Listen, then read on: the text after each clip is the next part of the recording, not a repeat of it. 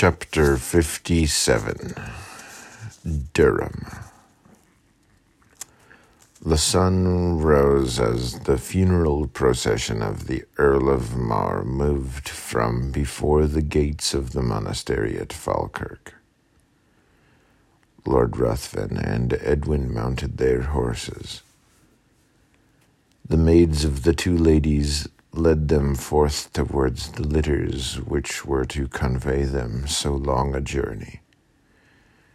Lady Ruthven came first, and Wallace placed her tenderly in her carriage. The Countess next appeared, clad in the deep weeds of widowhood. Her child followed in the arms of its nurse. At the sight of the innocent babe, whom he had so often seen pressed to the fond bosom of the father, it was now following to its grave, or to his grave. Tears rushed into the eyes of Wallace. Lady Mar hid the tumult of her feelings on the shoulder of her maid.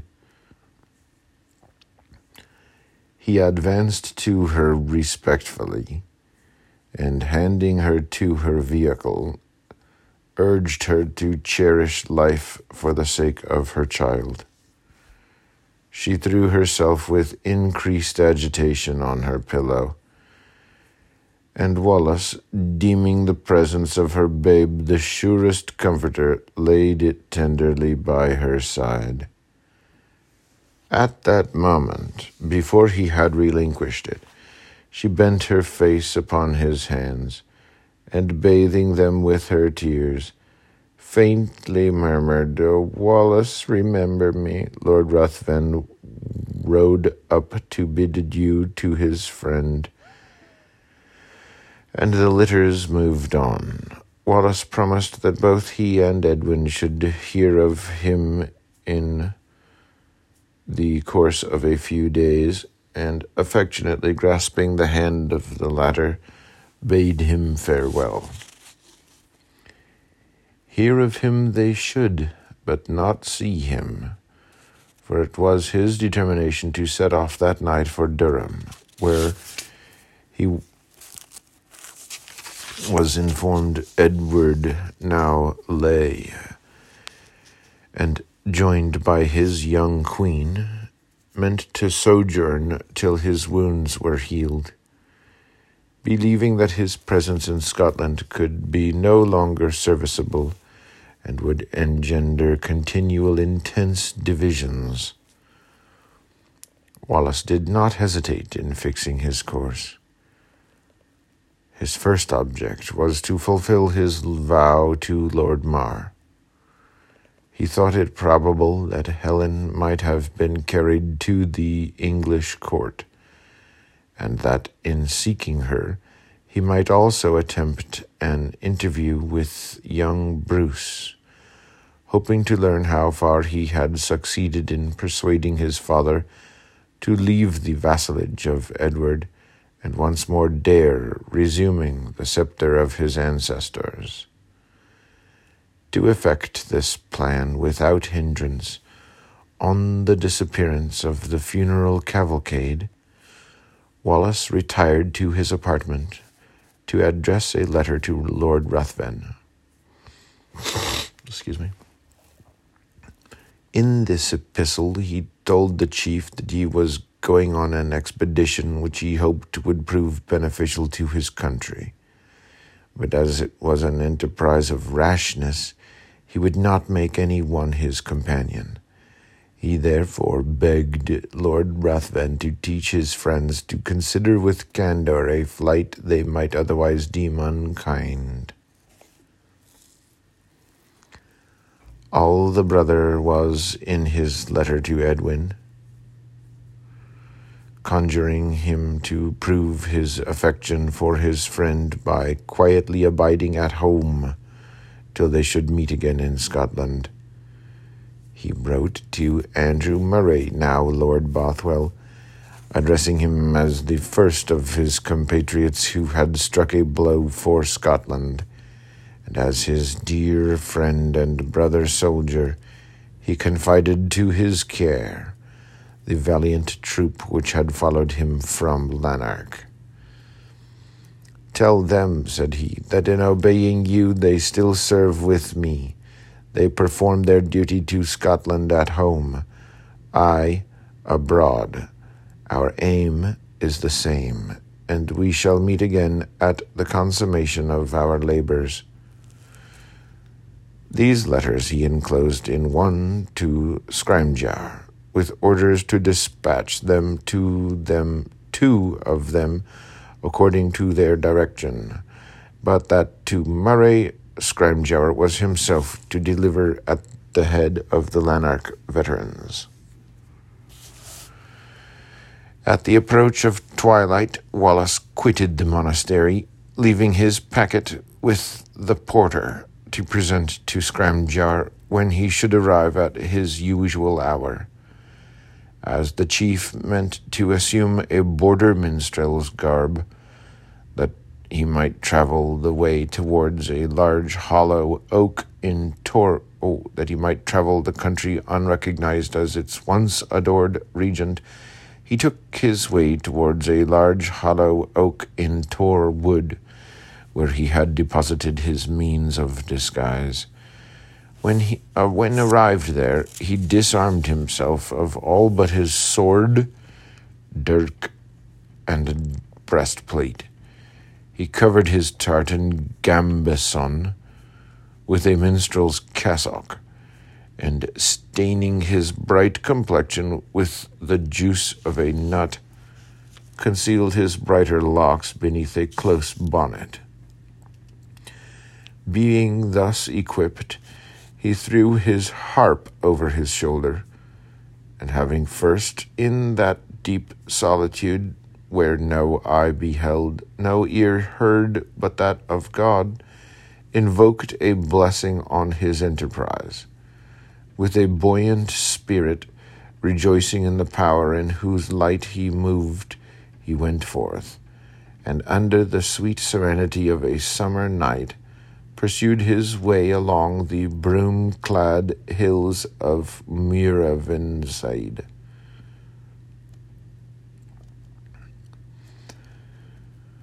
Muiravinside. Muiravinside.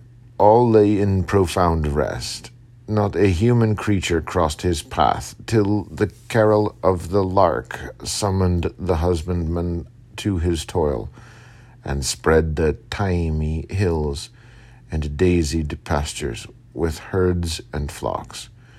As the lowing of cattle descending to the water, and the bleating of sheep hailing the morning beam, came on the breeze, mingled with the joyous voices of their herdsmen, calling to each other from afar.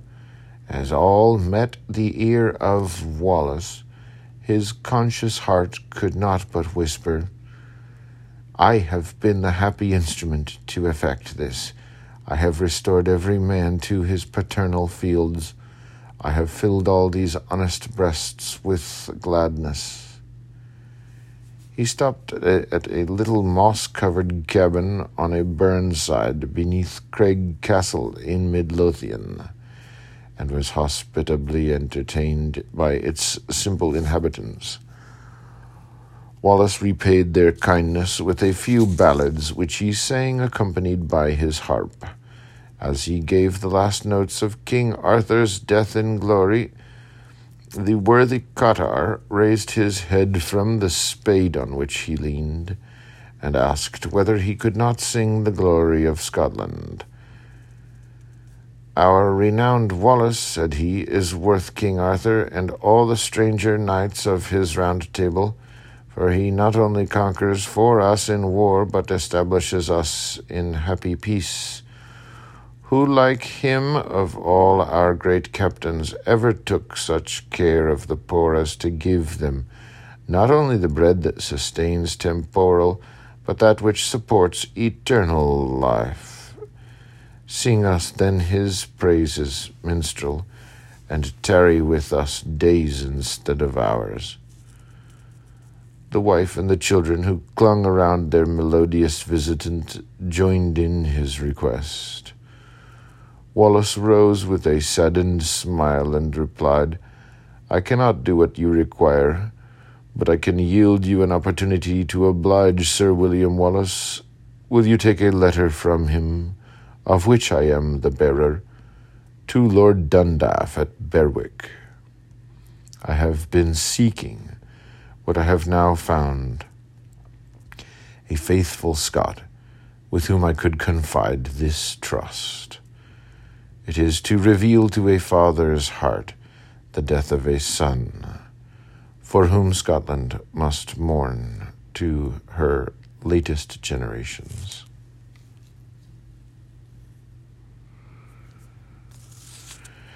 The honest shepherd respectfully accepted this mission and his wife, loading their guest's scrip with her choicest fruits and cakes, accompanied him, followed by the children, to the bottom of the hill. In this manner, sitting at the board of the lowly and sleeping beneath the thatched roof, did Wallace pursue his way through Tweedale and Ettrick Forest, till he reached the Cheviots. From every lip he heard his own praises, heard them with redoubled satisfaction, for he could have no suspicion of their sincerity, as they were uttered without expectation of their ever reaching the regent's ear. It was the Sabbath day when he mounted the Cheviots. He stood on one of their summits and, leaning on his harp, contemplated the fertile dales he left behind. The gay villagers, in their best attires, were thronging to their churches, while the aged, too infirm for the walk, were sitting in the sun at their cottage doors, adoring the Almighty Benefactor in the sublimer temple of the universe. All spoke of security and happiness. Thus I leave thee, beloved Scotland, and on revisiting these hills, may I still behold thy sons and daughters rejoicing in the heaven bestowed peace of their land having descended into Northumberland.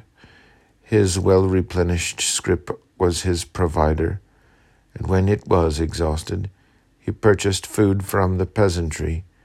He would not accept the hospitality of a country he had so lately trodden as an enemy.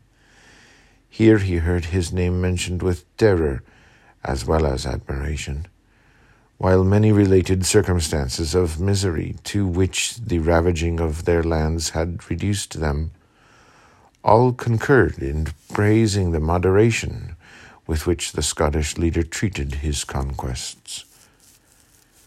Late in the evening, he arrived at the banks of the river that surrounds the episcopal city of Durham. He crossed Framwellgate Bridge his minstrel garb prevented his being stopped by the guard at the gate, but as he entered its porch, a horse that was going through started at his abrupt appearance. Its rider suddenly exclaimed, Fool, thou dost not see Sir William Wallace! Then turning to the disguised knight, Harper, cried he, you frighten my steed. Draw back till I pass. Not displeased to find the terror of him was so great amongst the enemies of Scotland that they even addressed their animals as sharers in the dread, Wallace stood out of the way and saw the speaker to be a young Southron knight who with difficulty kept his seat on the restive horse, rearing and plunging it would have thrown its rider, had not Wallace put forth his hand and seized the bridle.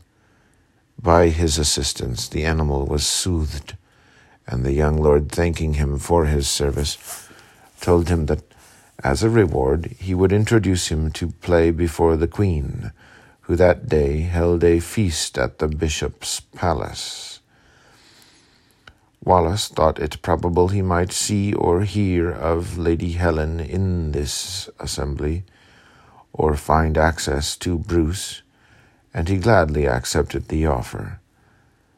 The knight, who was Sir Piers Gaveston, ordering him to follow, turned his horse towards the city, and conducted Wallace through the gates of the citadel to the palace within its walls. On entering the banqueting hall, he was placed by the knight in the musicians' gallery, there to await his summons to Her Majesty. The entertainment being spread, and the room full of guests, the Queen was led in by the haughty Bishop of the See.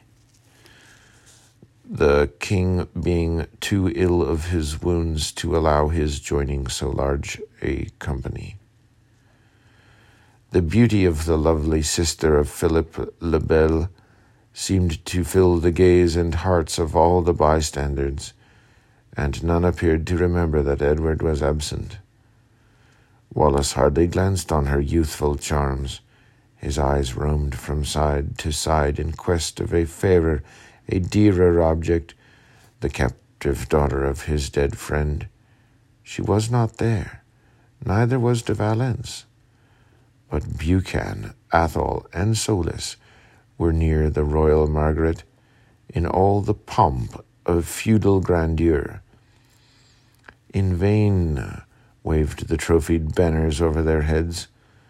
They sat sullen and revengeful, for the defeat on the Carron had obscured the treacherous victory of Falkirk, and instead of having presented Edward to his young queen, as the conqueror of Scotland. She had found him and them fugitives in the castle of Durham. Immediately on the royal band ceasing to play, Gaveston pressed towards the queen and told her he had presumed to introduce a travelling minstrel into the gallery, hoping that she would order him to perform for her amusement, as he could sing legends from the descent of the Romans to the victories of her royal Edward, with all her age's eagerness in quest of novelties, she commanded him to be brought to her. Gaveston having presented him, Wallace bowed with the respect due to her sex and dignity, and to the esteem in which he held the character of her royal mother. Margaret desired him to place his harp before her and begin to sing. As he knelt on one knee and struck his sounding chords, she stopped him by the inquiry of whence he came. From the north country, was his reply. Were you ever in Scotland? asked she. Many times. The young lords crowded round to hear this dialogue. Between majesty and lowliness, she smiled and turned towards them. Do not accuse me of disloyalty, but I have a curiosity to ask another question. Nothing your majesty wishes to know, said Bishop Beck, can be amiss. Then tell me, cried she, for you wandering minstrels see all great people, good or bad. Else how could you make songs about them? Did you ever see Sir William Wallace in your travels? Often, madam. Pray tell me what he is like. You probably will be unprejudiced, and that is what I can hardly expect in this case from any of these brave lords. Wishing to avoid further questioning on this subject, Wallace replied, I have never seen him so distinctly as to be enabled to prove any right to your Majesty's opinion of my judgment. Cannot you sing me some ballad about him? inquired she, laughing. And if you are a little poetical in your praise, I can excuse you, for my royal brother thinks this bold Scot would have shone brightly in a fairer cause.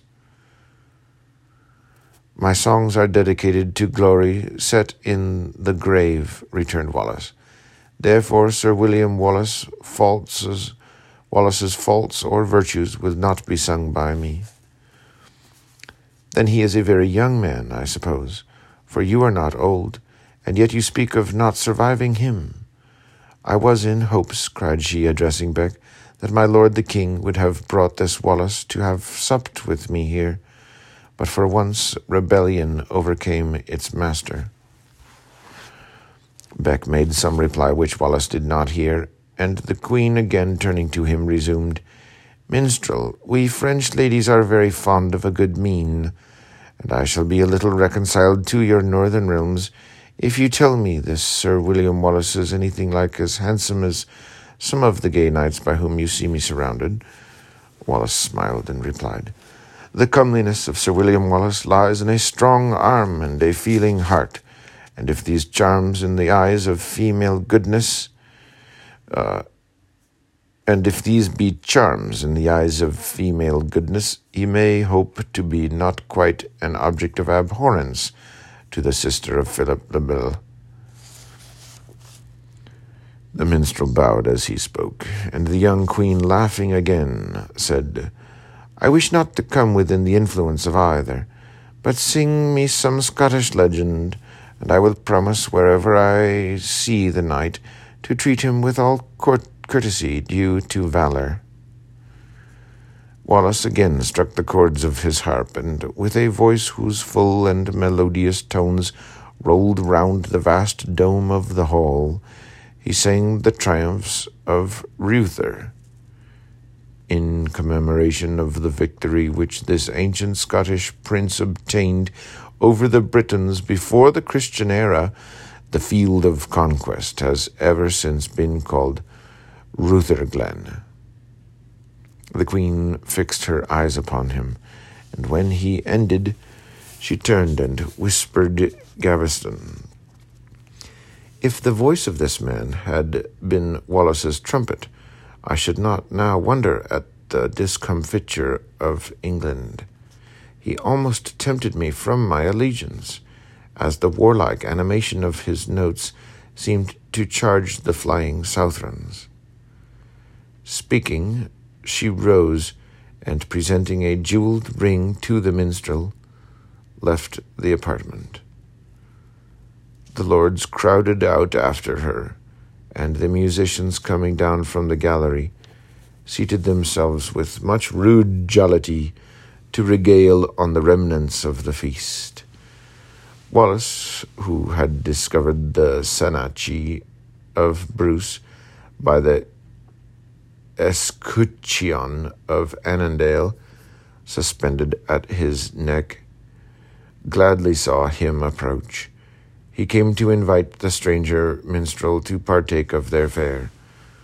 Wallace did not appear to decline it, and as the court bard seemed rather devoted to the pleasure of wine, he found it not difficult to draw from him what he wanted to know.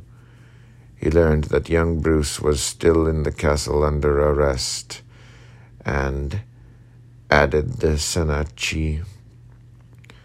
I shall feel no little mortification in being obliged, in the course of half an hour, to relinquish these festivities for the gloomy duties of his apartment.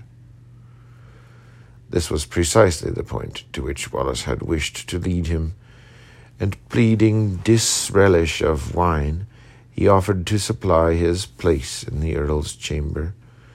The half intoxicated bard accepted the proposition with eagerness and as the shades of night had long closed in, he conducted his illustrious substitute to the large round tower of the castle, informing him as they went along that he must continue playing in a recess adjoining to Bruce's room till the last vesper bell from the abbey in the neighborhood should give the signal for his laying aside his har- the harp. By that time the earl would be fallen asleep, and he might then lie down on a pallet he would find in the recess. All this Wallace promised punctually to obey, and being conducted by the Senachie up a spiral staircase was left in the little anteroom. The chief drew the cowl of his minstrel cloak over his face and set his harp before him in order to play. He could see through its strings that a group of knights were in earnest conversation at the further end of the apartment, but they spoke so low we could not distinguish what was said. One of the party turned round, and the light of a suspended lamp discovered him to be the brave Earl of Gloucester, whom Wallace had taken and released at Berwick.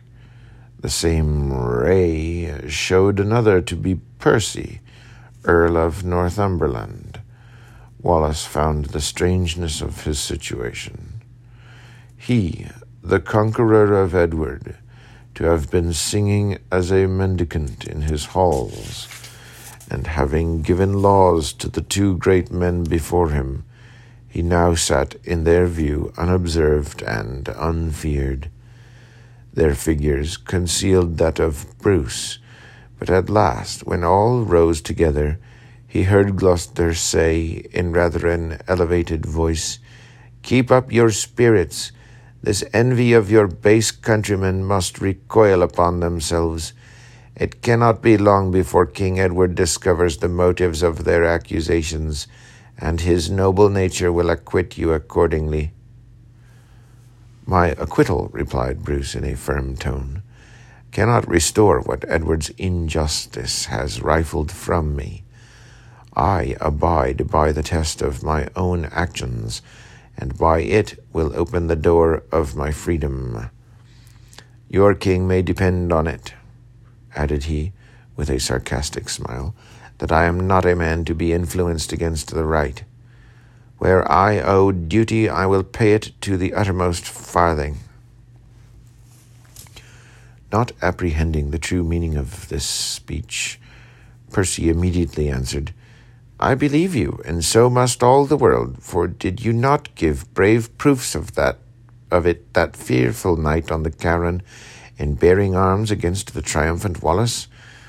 I did indeed give proofs of it, returned Bruce, which I hope the world will one day know by bearing arms against the usurper of my country's rights and in defiance of injustice and of treason, before men and angels, I swear, cried he, to perform my duty to the end, to retrieve to honor the insulted, the degraded name of Bruce. The two earls fell back before the vehement action which accompanied this burst from the soul of Ed Bruce and Wallace caught a glimpse of his youthful form, which stood preeminent in patriotic virtue between the Southron lords. His fine countenance glowed, and his brave spirit seemed to emanate in, excuse me, to emanate in light from every part of his body. My prince and brother, exclaimed Wallace to himself, ready to rush forward and throw himself at his feet or into his arms. Gloucester, as little as Northumberland, comprehending Bruce's ambiguous declaration, replied, Let not your heart, my brave friend, burn too hotly against the king for this arrest. He will be the more urgent to obliterate by kindness this injustice which he understands the aims of the Cummins.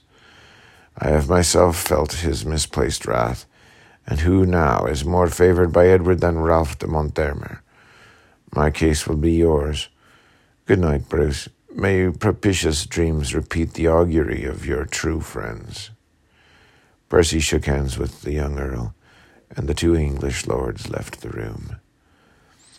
Wallace could now take a more leisurely survey of Bruce. He no longer wore the gay embroidered haqueton. His tunic was black velvet, and all the rest of his garments accorded with the same mourning hue. Soon after the lords had quitted him, the buoyant elasticity of his figure, which before seemed ready to rise from the earth, so was his soul elevated by his sublime resolves, gave way to melancholy retrospections, and he threw himself into a chair with his hands clasped upon his knee, and his eyes fixed in musing gaze upon the floor. It was now that Wallace touched the strings of his harp. The death of Cuthullin wailed from the sounding notes, but Bruce heard as though he heard them not. They soothed his mood without his perceiving what it was that calmed, yet deepened, the saddening thoughts that possessed him. His posture remained the same, and sigh after sigh gave the only response to the strains of the bard. Wallace grew impatient for the chimes of that vesper bell which by assuring Bruce's attendants that he was gone to rest, would secure from interruption the conference he meditated. Two servants entered. Bruce, scarcely looking up, bade them withdraw. He should not need their attendance. He did not know when he should go to bed, and he desired to be no further disturbed. The men obeyed and Wallace, changing the melancholy strain of his harp, struck the chords to the proud triumph he had played in the hall. Not one note of either ballad had he yet sung to Bruce, but when he came to the passage in the latter appropriated to these lines, Arise, glory of Albion, from thy cloud, and shine upon thy own, he could not forbear giving the words voice. Bruce started from his seat. He looked towards the minstrel. He walked the room in great disorder. The pealing sounds of the harp and his own mental confusion prevented his distinguishing that it was not the voice of his Senachie. The words alone he heard, and they seemed a call which his heart panted to obey. The hand of Wallace paused upon the instrument. He looked around to see that observation was indeed at a distance.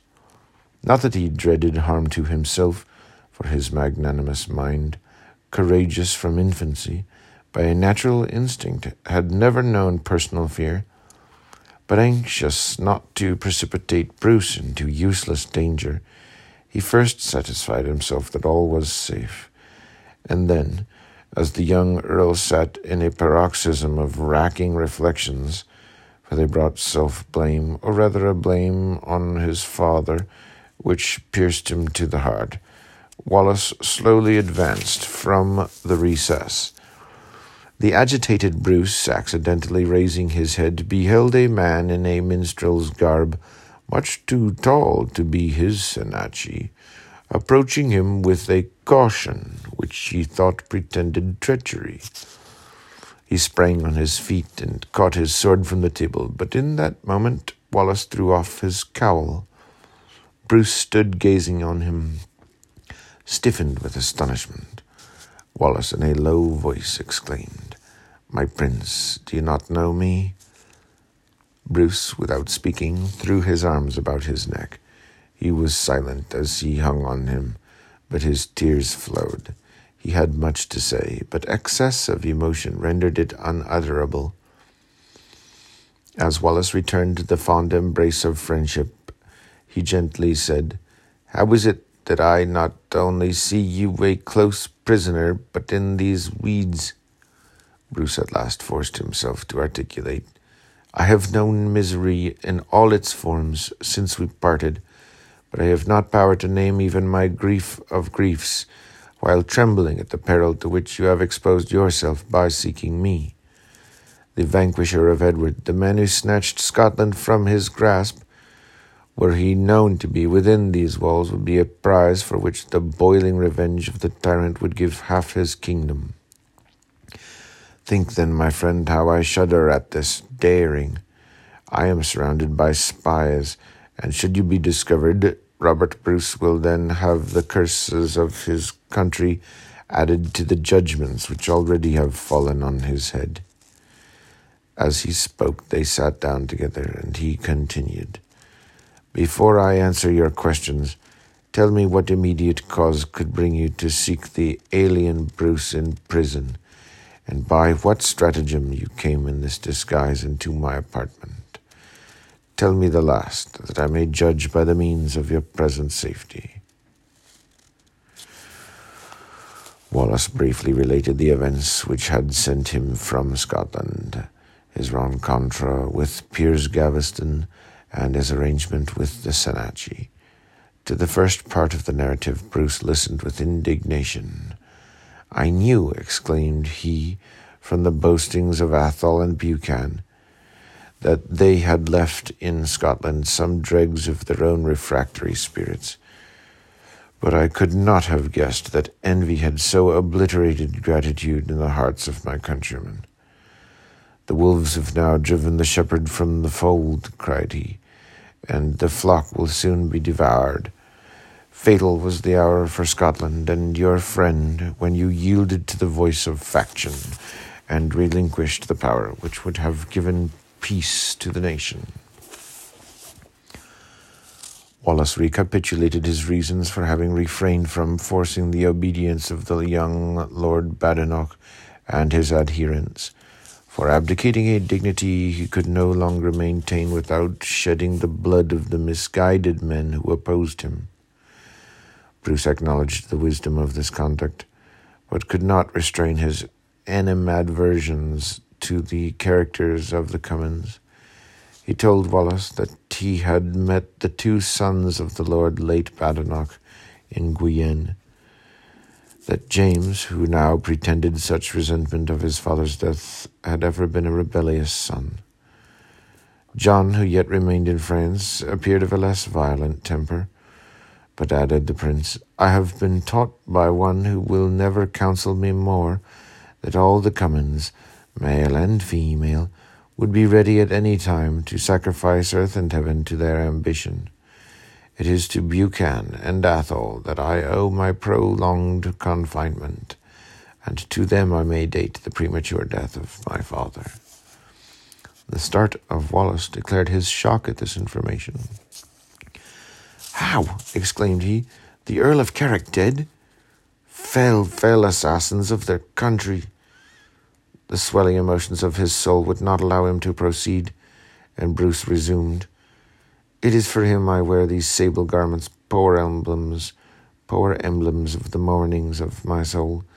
Mournings, not so much for his loss, and that is grievous as ever son bore, but because he lived not to let the world know what he really was. He lived not to bring into light his long obscured honour. There, there, Wallace, is the bitterness of this cup to me. But can you not sweeten it, my dear Prince, cried Wallace, by retrieving all that he has he was cut off from redeeming? To open the way to you I come. I will enter where you point, returned Bruce. But heavy is my woe that, knowing the same spirit was in my father's bosom, he should be torn from the opportunity to make it manifest. O oh, Wallace, that he should be made to lie down in a dishonored grave had he lived, my friend, he would have brightened that name which rumour has sullied, and I should have doubly gloried in wearing the name which he had rendered so worthy of being coupled with the kingly title. Noble he was in soul, but he fell amidst a race of men whose art was equal to their venality, and he became their dupe. Betrayed by friendship, he sunk into the snare, for he had no dishonour in his own breast to warn him of what might be the villainy of others. He believed the cajoling speeches of Edward, who, on the first offence of Balliol, had promised to place my father on the throne. Month after month passed away, and the engagement was unperformed. The disturbances on the continent seemed to his confiding nature a sufficient excuse for these various delays, and he waited in quiet expectation till your name, my friend, rose glorious in Scotland. My father and myself were then in Guienne. Edward persuaded him that you affected the crown, and he returned with that deceiver to draw his sword against his people and their ambitious idol, for so he believed you to be, and grievous has been the expiation of that fatal hour. Your conference with him on the banks of the Carron opened his eyes. He saw what his credulity had made Scotland suffer, what a wreck he had made of his own fame, and from that moment he resolved to follow another course. But the habit of trusting the affection of Edward inclined him rather to remonstrate on his rights than immediately to take up arms against him.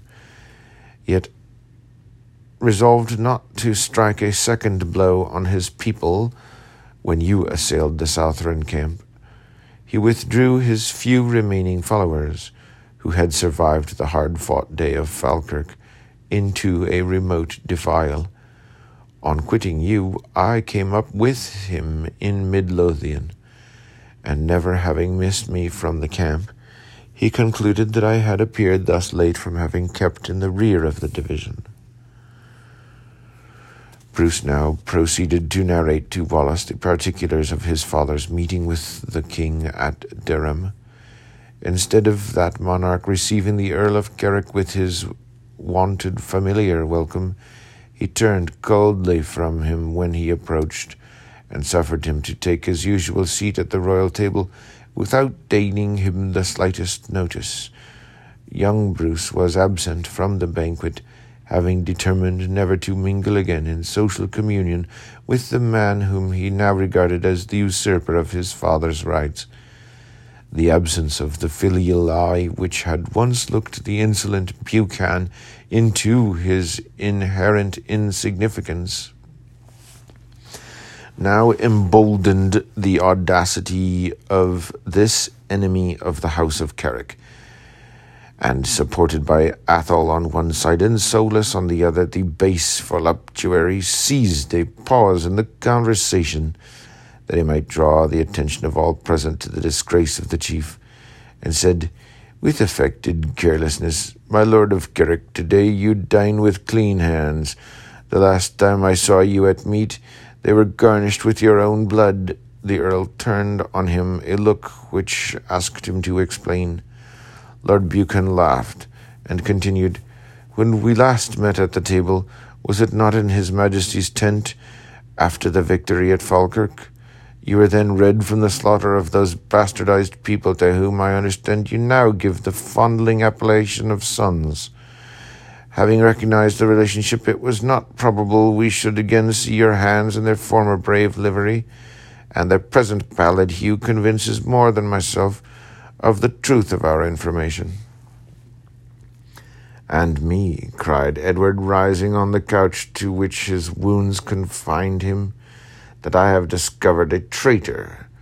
You fled, Lord Carrick, at the first attack which the Scots made on my camp, and you drew thousands after you. I know you too well to believe that cowardice impelled the motion. It was treachery accursed treachery to your friend and king, and you shall feel the weight of his resentment. To this hour, King Edward, replied the earl, starting from his chair, I have been more faithful to you than to my country or my God. I heard, saw, and believed only what you determined, and I became your slave, your vile, oppressed slave the victim of your artifice? How often have you pledged yourself that you fought in Scotland only for my advantage? I gave my faith and my power to you, and how often uh, have you promised, after the next successful battle, to restore me to the crown of my ancestors? I still believed you, and I still engaged all who yet acknowledged the influence of Bruce to support your name in Scotland. Was not such the reiterated promise by which you allured me to the field of Falkirk? And when I had covered myself, as Lord Buchan too truly says, with the blood of my children, when I asked my friend for the crown I had served for, what was his answer? Have I naught to do but to win kingdoms to make gifts of? Thus, then, did a king, a friend, break his oft and repeated word. What wonder, then, that I should feel the indignation of a prince and a friend, and leave the false, alas, the perjured, to defenders whom he seemed more highly to approve. But of treachery what have I shown? Rather confidence, King Edward, and the confidence that was awakened in the fields of Palestine brought me hither today to remonstrate with you on my rights, when, by throwing myself into the arms of my people, I might have demanded them at the head of a victorious army. Edward, who had been prepared by the Cummins to discredit all that Carrick might say in his defence, turned with a look of contempt towards him, and said, You have been persuaded to act like a madman, and as maniacs, both yourself and your son shall be guarded till I have leisure to consider any rational evidence you may in future offer in your vindication. And is this the manner, King Edward, that you treat your friend, once your preserver? The vassal, replied Edward, who presumes upon the condescension of his prince, and acts as if he were really his equal, ought to meet the punishment due to such arrogance. You saved my life on the walls of Acre, but you owed that duty to the son of your liege lord. In the fervor of youth, I inconsiderately rewarded you with my friendship, and the return is treason. As he concluded, he turned from Lord Carrick, and the marshals, immediately seizing the earl, took him to the keep of the castle. These speeches are historically true, as is also Edward's after treatment of the Earl of Carrick.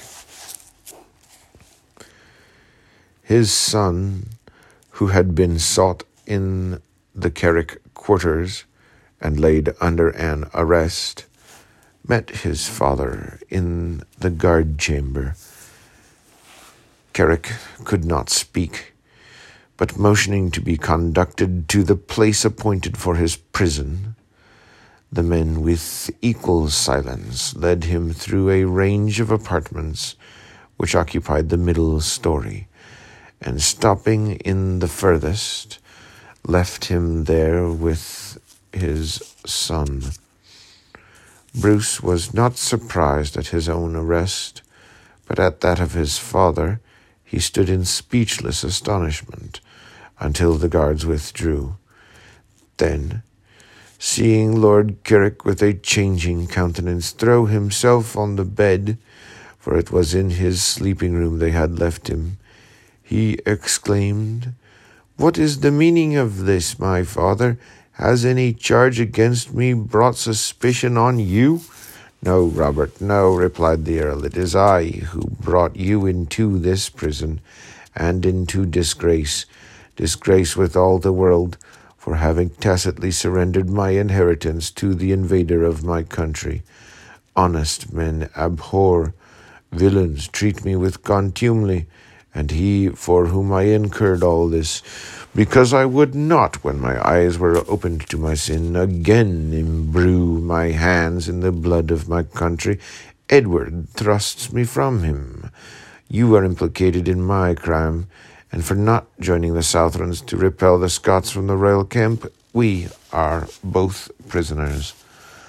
Then replied Bruce, he shall feel that you have a son who has virtue to be what he suspects.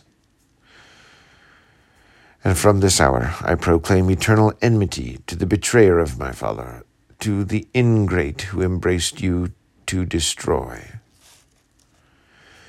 The indignation of the youthful prince wrought him to so vehement a declaration of resolute and immediate hostility that Lord Carrick was obliged to give his transports way.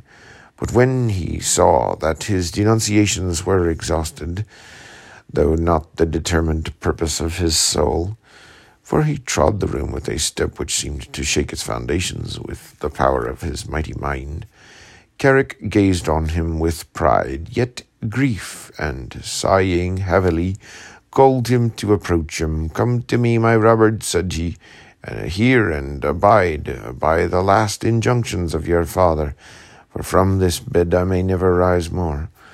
A too late sense of the injuries my sanction has doubled on the people I was born to protect, and the ingratitude of him for whom I have offended my God and wronged my country have broken my heart. I shall die, Robert, but you will avenge me. May God so prosper me, cried Bruce, raising his arms to heaven. Carrick resumed. Attend to me, my dear and brave son, and do not mistake the nature of my last wish. Do not allow the perhaps too forcible sword I have used to hurry you into any personal revenge on Edward. Let him live to feel and to regret the outrages he has committed on the peace and honor of his too faithful friend. Pierce him on the side of his ambition. There he is vulnerable, and there you will heal while you wound. This would be my revenge, dear Robert, that you should one day have his life in your power, and in memory of what I now say, spare it. When I am gone, think not of private resentment. Let your aim be the recovery of the kingdom which Edward rifled from your fathers. Join the virtuous and triumphant Wallace.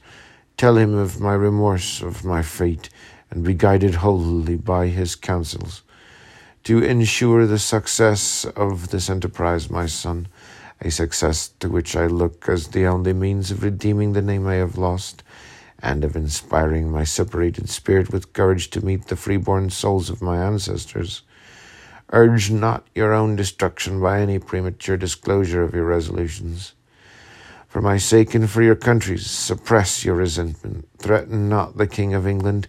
Provoke not the unworthy Scottish lords who have gained his ear.